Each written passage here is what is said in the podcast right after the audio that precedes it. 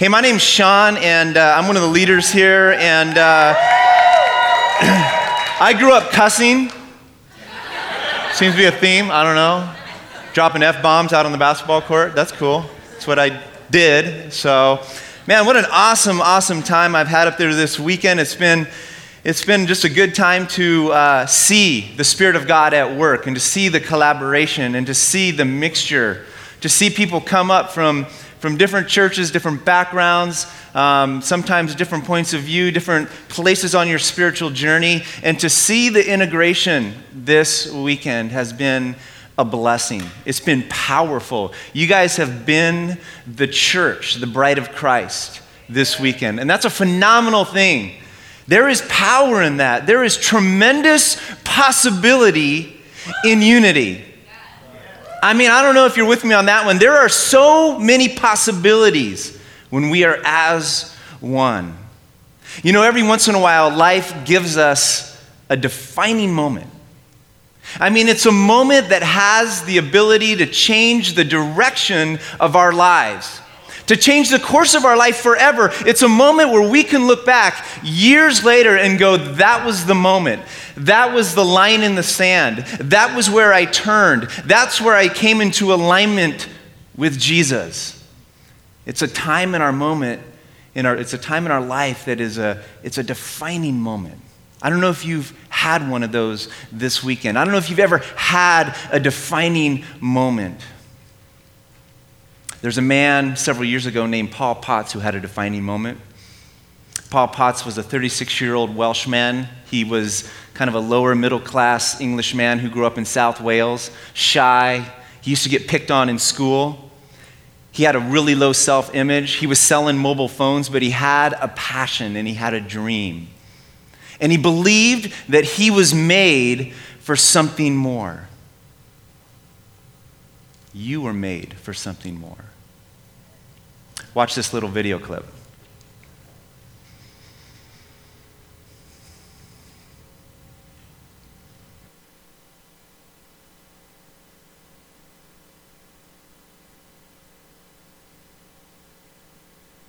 But for the next contestant, the world of showbiz seems a million miles away.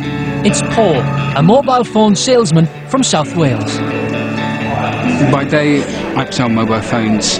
My dream is to spend my life doing what I feel that I was born to do. Paul, what are you here for today, Paul? To sing opera. I've always wanted to sing as a career.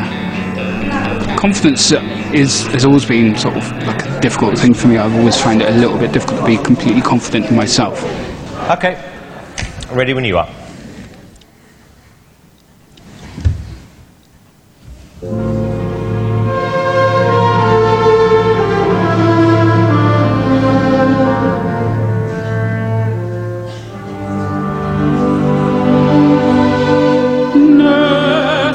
dormo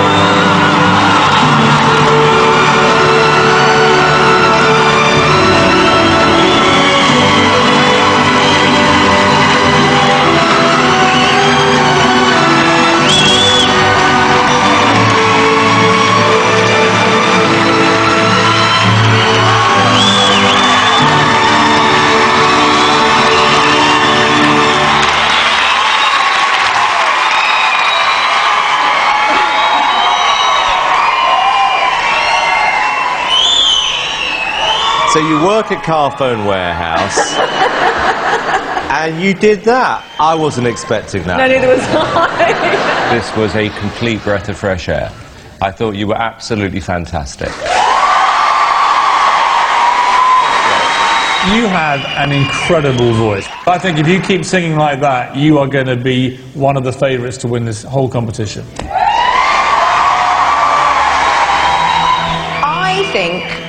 That we've got a case of a little lump of coal here that is going to turn into a diamond. Yes. Okay. Moment of truth, young man. Here's. Absolutely yes. Amanda, Yes. Paul, you are through to the next round.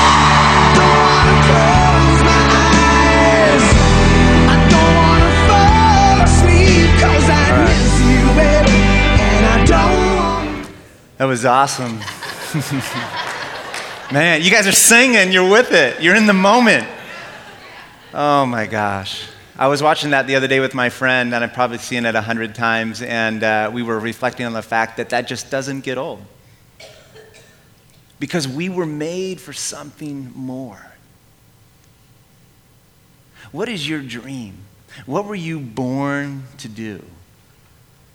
One of the most fundamental beliefs that Christian spirituality has is that you and I were born to know God.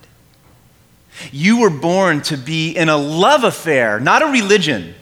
You were born to be in a relationship of intimacy with the creator of the whole world. You were born to know him, to show him, to reflect him to everybody that you come in contact with. What are the possibilities if we lived as one in relationship with the God of the universe? Paul said that I want to know him and the power of his resurrection and the fellowship of his sufferings, even being conformed to his death. Paul wanted to go to the absolute lengths to know God. Moses said, Show me your ways so that I might know you. God told Jeremiah, I knew you before I even formed you in the womb. And Jesus, our Lord, in one of his last earthly prayers, said to his followers, This is eternal life, that they might know you, the only true God, and Jesus Christ, whom you have sent. You and I were designed to know God.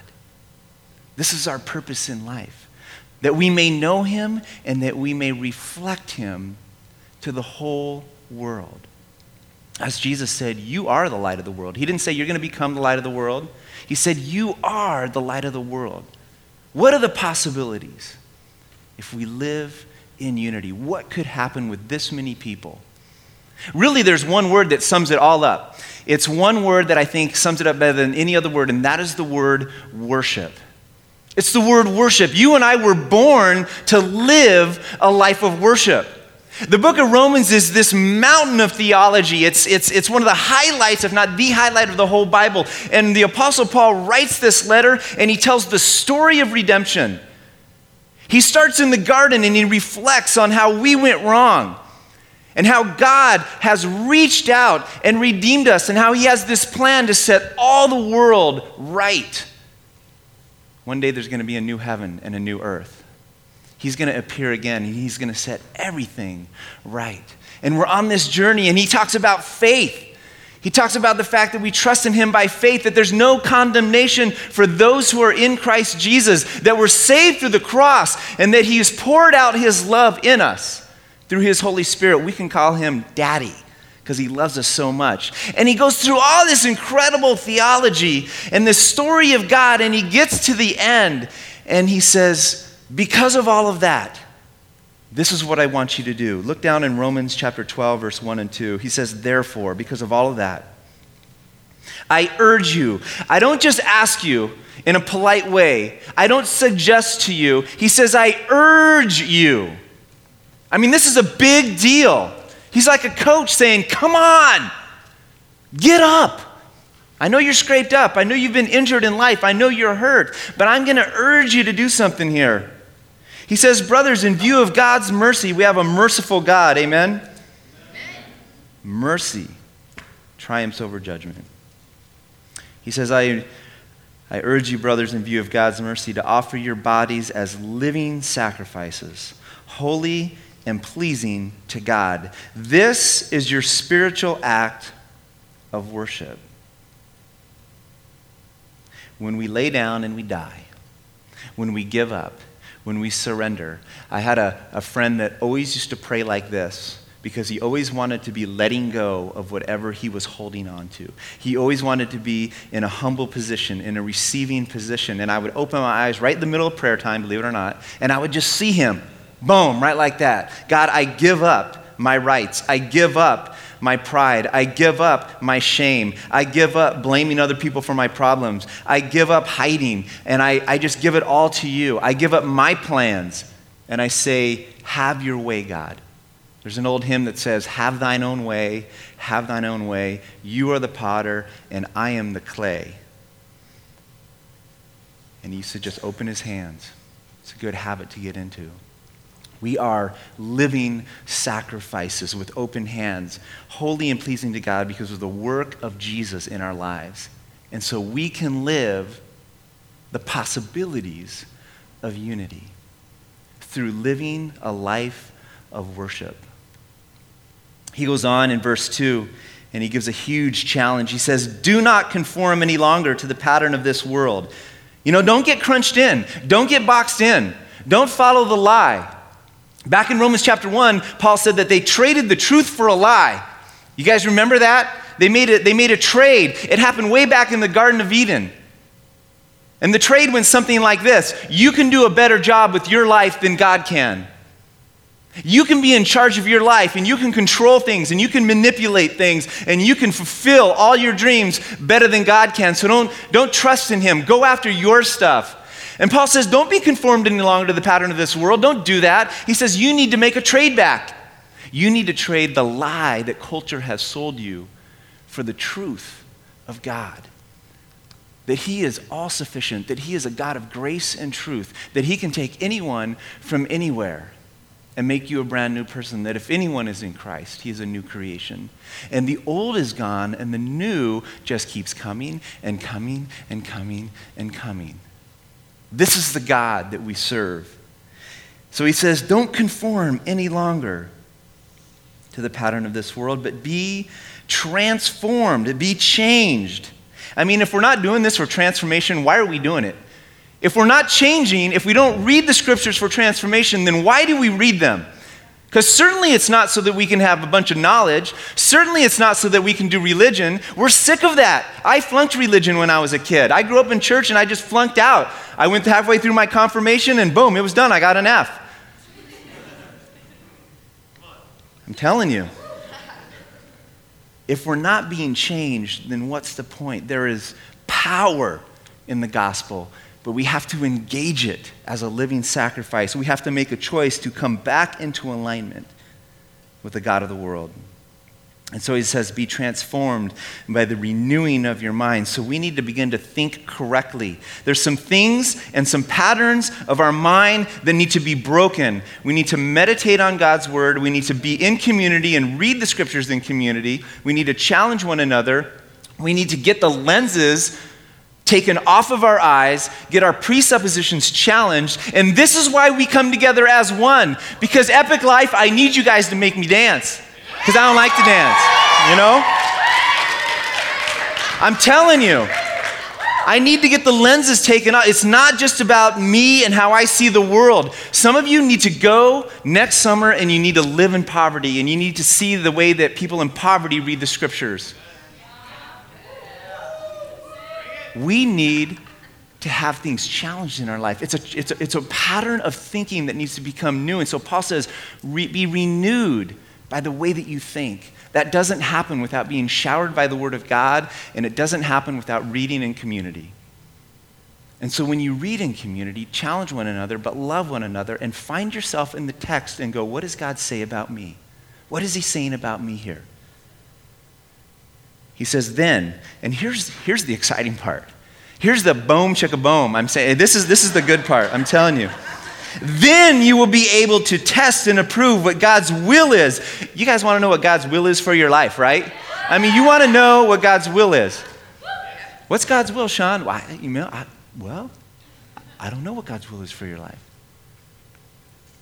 He wants to show you some things. He wants to speak to you. About a year and a half ago, I was laying on my bed. I still remember right where I was, and, and, and I don't know how God speaks. I don't know how, how it works, but I got this idea in my mind that I needed to talk to some other college directors and pastors in the area. I needed to, I needed to have some fellowship, you know?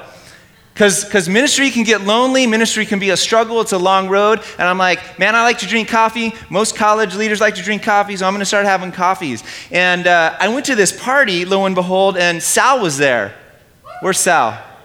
There he is, boom, right there. And we started talking. He said, Yeah, I'm a part of this college ministry over here. And then he introduced me to Eric, and I met Greg and Emily. And, and I started meeting all these different people. And then through a mutual friend in, in my church, I met these awesome people over here from Chico. Yeah? Chad and Greg, and, the, and, it was just an amazing thing. I just watch the Spirit of God and kind of holding your hands open, going, Is this stuff, what are you doing here? I mean, I don't know how you work, God, and how you move. You, you're, you're like the wind. I can't tell where you're coming from or where you're going. But I know that you have a passion, and that is to draw people into a love affair with yourself. He says, His good, God is good. Every good and perfect gift comes down from the Father of lights. He doesn't show any distinction, He doesn't show any prejudice. He's a good God his pleasing and perfect will. He has a perfect will for your life. He absolutely sees you, and he is your greatest champion. And he looks at us and he says, There's my bride. There's the one I died for. There's the one that's coming to the wedding banquet. And we're going to have a party someday. It's going to be phenomenal. God is so good. And yet we live in a world of pain. And some of you I know are out there going, but what about my life? I've got to go home. And I got a load of crap waiting for me. I got relationships that are broken. I got stuff in my life that is dysfunctional. I have addictions that I'm facing. I got things and patterns that I can't stop. And, and, and, and I go to church and it's not like this. It's not, it doesn't feel like this. And this is a mountaintop and I got to go back. And what, what am I going to do here? Well, what are the possibilities of unity? What are the possibilities of what God has begun here being a defining moment in your life, being a defining moment in the ministries that, that we're a part of? And one day, could we look back on this moment and go, that's where something started? That's what, what God began to do. Those were the early seeds. And we're going to have to get a bigger building someday. I don't know, when we go away to a retreat. Because God can do anything. The possibilities are endless. But some of you are saying, well, I don't know. I mean, look at the world. There's radical evil. The world seems to be getting worse. I know that Jesus came. I know he rose from the dead. I know that the kingdom of heaven is breaking in with power, and God is doing things just like he did last night with you guys.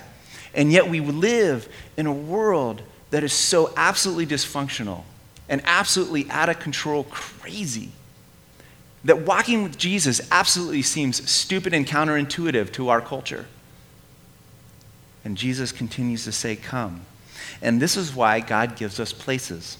He gives us moments. He gives us people in our lives. He makes us as one. You know, 1,500 years ago, there was a group of people that faced radical evil. And they were slaves and they had been slaves for 400 years. And God brought them out of Egypt. It's this thing called the Exodus, and He brought them into a place of freedom, a place of abundance. And when He did, He told their leader, Moses, to build a place. He said, Build this place called the tabernacle. And it was this place where, where God would show His presence. It was a place of, of congregation. It was a place of meeting. More than anything, it was a place of relationship. It was a place where people could connect with the God who is holy and they could connect with one another. And they would sing and they would experience life together. God gives us places. He gives you places and He gives me places. Hume Lake is a place for me. When I was 20 years old, I went to Hume Lake and I, I gave my life to Jesus. And I remember, I, I don't remember anything about the speaker, I don't remember anything about the worship. I remember laying on this bunk in one of the cabins, and I remember laying there going, Okay, God, I've seen more people turn their back on you than walk with you. And so if I'm going to do this thing, it better be all or nothing. I mean, it needs to be all or nothing. I need to go radical with you because I know myself, I know my weakness, I know my heart. If I don't go all out with you, if you don't hold on to me, then I'm just going to shame you. I'm going to just walk away from you. And so I said, God, and this is January 1st, 1988, I'm, I'm laying there and I'm like, okay, God, I, I'm a 20 year old college student. Would you take my life and just do radical things? And you know, the funny thing about God is He loves those kind of prayers. He loves to take us and go, okay, you want me to do radical things with your life? You're going to be a living sacrifice, and, and it's going to hurt because I need to break you.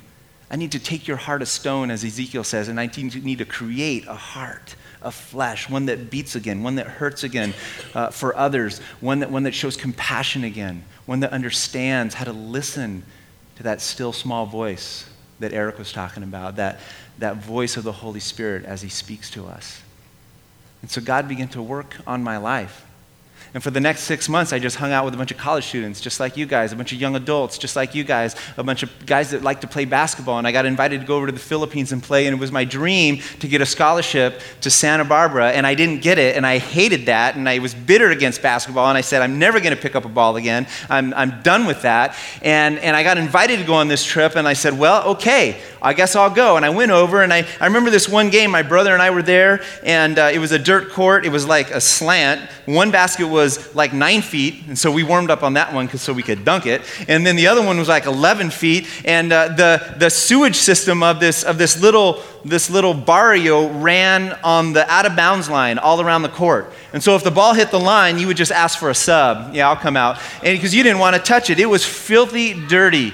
And we were sitting there, and at halftime, we would sing these songs and somebody would share their testimony. I remember standing next to my brother and we're singing this song, and one of us, I don't remember which one, leaned over to each other and we said, You know, if our dreams would have come true, we would have been playing basketball in some college stadium.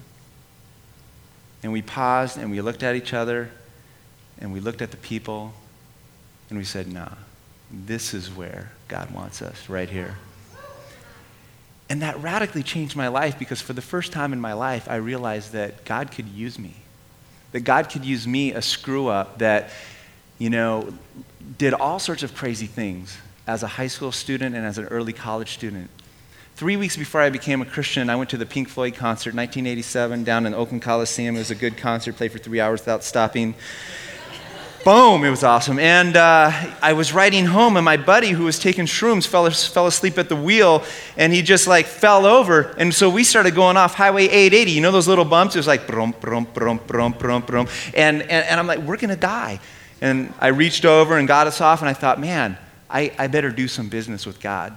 Because you see, the way I was going, I was like, well, I don't know if I want to walk with you, God, because I grew up in church and I knew the morality and I knew how hard it was. And I'm like, I don't know if I want to do that. And my brother became a Christian. He's like, come live with me. I don't want to live with you because if, I live with you, I'll become a Christian. And I'm not ready for that yet. I'd been kicked out of my house and I was living in my car and I was going around to different places, crashing on couches. And I'm like, all right, I'll, I'll live with you, dude. And it was amazing because my, my brother, who had become a Christian, he, didn't, he never preached at me. You know, he never, he never made me feel worthless or guilty or dumb or anything like that because my ignorance of, of God or the Bible or anything else. But you know what he did? He paid my rent. And he gave me some food. And he let me live in his home when I had nowhere else to go. And through him and through some other people just like you, my life was changed. Imagine the possibilities of unity. Imagine the people that you can touch. If this many people wandered back to the Sacramento area, to the Davis area, up to Chico, and began to live as a living sacrifice, what are the possibilities? They're endless. Will somebody dream with me? I mean, I'm getting too old to not dream, because if I don't have a dream, I'm just done, all right? I mean, I, I need to dream a little bit. And I need to dream that your generation will rise up and there'll be a movement. That this will be a defining weekend for us. the tabernacle was made up of three different parts. The, the word tabernacle in the Hebrew is mishkan, and it literally means to dwell or, to, or to, to make your tent, to stay for a while, to camp out. And it had three different parts. There was this outer court, and in the outer court, there was only one way to get in to the tabernacle. There was one opening, and they, the, the Hebrews called it the way, and they would enter in. And then once you went in, there was a huge, uh, there was, a, there was a, a huge basin of water where the priests would wash up because right around there, there was, a, there, was a, um, there was an altar where the sacrifices would take place for the sins of the people. And then you went a little bit further, and there was the tabernacle proper, and it was split up into, into two thirds and one third. Two thirds of it was called the holy place, and it was here that the priests would enter. And when they would enter, they would look to the right, and there were candles. It was this thing called the menorah. And then they would look to the left, and there was bread, and there was 12 loaves of bread representing the 12 tribes of Israel. And then they would look forward, and there was an altar of incense that was always burning, representing God's faithfulness and the, the prayers of his people, and, and the relationship that was unbroken and connected. And then right behind that altar of incense, there was a curtain. And once a year, one person called the high priest would enter in. And there was the Ark of the Covenant. There was God's presence. It used to say that Moses used to speak to God face to face as a man speaks to his friend.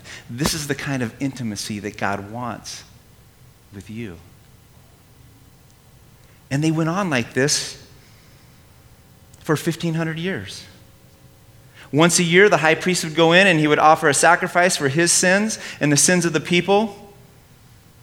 And then next year, they would do it again and again and again. And they built a temple and they did it again and again and again. And later on, they built a second temple and they did it more and they did it more and they did it more until one day, one day somebody came along. And this person, he didn't build a tabernacle but he was the gate, he was the way. And he didn't offer a sacrifice of an animal, but he offered himself on the cross. And he didn't need to wash up from his own sins because he cleansed us of all of ours. He was perfect in all of his ways. He didn't have a, a, light, but he said, I'm the light of the world. He was the light. He said, I am the bread of life. And he offered himself as a, as a sweet aroma, a fragrance, a fragrance pleasing to God. And when he went into the Holy of Holies, the curtain of the temple was torn in two to give us all access. And he went in one time because after he went in, he sat down. He sat down because it was finished. He sat down at the right hand of God, signifying all authority. And now he says, Come. Come to me, every single one of you that wants life. Drink from me. Drink of the water that will quench your thirst. Come to me when you're weary and you're tired and the culture is squeezing you out and the pain of your life is too much. Would you just come, he says? Come to me. Ah, we have a, a great high priest. We have a great God that has passed through the heavens. I wonder, do you know him? Do you know him? Will you offer yourself as a living sacrifice? Will we be as one? Will this be a defining weekend for us? Every once in a while, life gives us a defining moment. In 1992, I sat on my couch and I watched the TV in the middle of the night because I wanted to see the 400 meters in the Olympic Games. I ran the 400 meters in high school, it's one of the most exhausting events that you can experience. It's basically a sprint. I mean, yeah, on the backside, you're going to stretch your legs out and you're going to try to keep yourself in control and you're going to try to breathe right, but it is not a run. It is an all out, agonizing event. Derek Redmond was one of the most phenomenal runners that Britain ever had. In 1988, he went to Seoul, Korea. I, have been in the stadium in Seoul, Korea. It's pretty amazing. And he went there as one of the favorites but unfortunately, even before his event, he was injured. His, his career was plagued with injuries. He had surgery after surgery after surgery, and he had this dream that he was going to finish this race in the Olympics. And so in 1992, he started his race. He took off and he began to run. And he was doing well. Again, he was one of the favorites. And he began to move down the track, striding out. And then, in his own experiences, in his own words, he said he heard a popping sound. And then he felt the pain of any runner's nightmare, which is a pulled hamstring. And he couldn't go on. He was done. That was it. Dream over. And then he thought to himself, I didn't come here to quit. And so he got up. And in his agony, he began to move forward. And I was sitting on my couch back in 1992 going, Holy crap, I can't believe this is happening. Is this really happening? Why don't I have a DVR? They haven't been invented yet. This is amazing. and he was walking and limping, and it, it, got too much for him. The crowd was cheering him on, but he, but he had to stop. The security guards tried to get him off the track, and he wouldn't have anything of it. And so he was just sitting there, and then all of a sudden, this guy jumps out of the stands, and he runs up to him, and he puts his hands on his shoulders. And Derek thought that it was a security guard, and he tried to shrug him off, and he turned around, and he was face to face with his dad. And they began to walk side by side. His dad said, Son, you don't have to do this. And his son said, Yes, I do. Him and his dad hadn't gotten along in a long time, and this moment repaired their relationship. And side by side in Olympic Stadium, they walked all the way to the finish. You guys, we have a God that enters into the race of life with us. And he sees the injury in our life the relational injury, the spiritual injury, the financial injury we know what it, it's like to be injured. We know what it's like not to be able to go on. And He comes and He lifts us up and He puts His hands on our shoulders and He walks with us every step of the way. And then He says, Do for each other what I have done for you. You remember John 13? Jesus says to the disciples, Now that I, your Lord and Master, have washed your feet, you need to wash one another's feet. This is what it means to be as one. What are the possibilities if we lived like that? If we loved like that? We got a great God. The, see, you see, He's not hindered, it's us that are hindered. And as we live in a life like this with open hands, a life of sacrifice, a life of worship, the possibilities are endless. I have a dream that you guys will go shake the foundations of your cities. That you will shake the foundation of your schools. And you know what? I, I can't do it. Your leaders can't do it. It's up to you guys. It is your generation that needs to make it happen. We can mobilize, we can equip, we can encourage, we can counsel, but you must go. It is you guys. You must go and shake the foundations of your cities and your families and your schools and wherever you're from. The possibilities of unity are endless, you guys. And let this weekend be a phenomenal defining moment. Would you pray with me this morning? Oh God, God of gods, Lord of lords, King of kings, we come before you right now and we just proclaim that you are God you are over everything. You are holy and you are righteous altogether.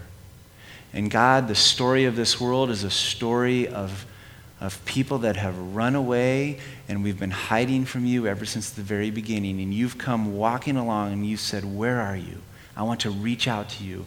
I want you to come to me. I want to repair your life. I want to rescue you. And maybe you've been up here this whole weekend and you've been holding out and, and, and you've been waiting and you've been unsure. And now is the time, now is your defining moment where you draw a line in the sand and you say, I belong to Jesus. I don't know everything, I don't have it all figured out, and, and, and, and that's okay because I'm going to take a step forward towards Jesus this morning. And this weekend will be the defining moment in my life. This weekend will be the defining moment for us as a community, as your bride, Lord, as the church. And so we come to you, and all we can do is have open hands. all we can do is surrender to you and live our lives as living sacrifices, holy and pleasing to you. Not letting the world squeeze us out, not letting the world manipulate us, but following hard after you, Lord Jesus. God, I pray for my brothers and sisters for their protection. God, as they go home to all sorts of different situations, that you would surround them with your protection, that you would fill them with your spirit, that you would give them confidence in you that outweighs any sort of doubt that creeps up in their own hearts and their own minds, that they would give every thought captive to the obedience of Christ. God, use them, fill them. I thank you for these followers of Jesus, for these lovers of God, for these, these young people that are passionate about changing their generation. And God, I know it can happen because the possibilities with you are endless. Ah, you're so good, God.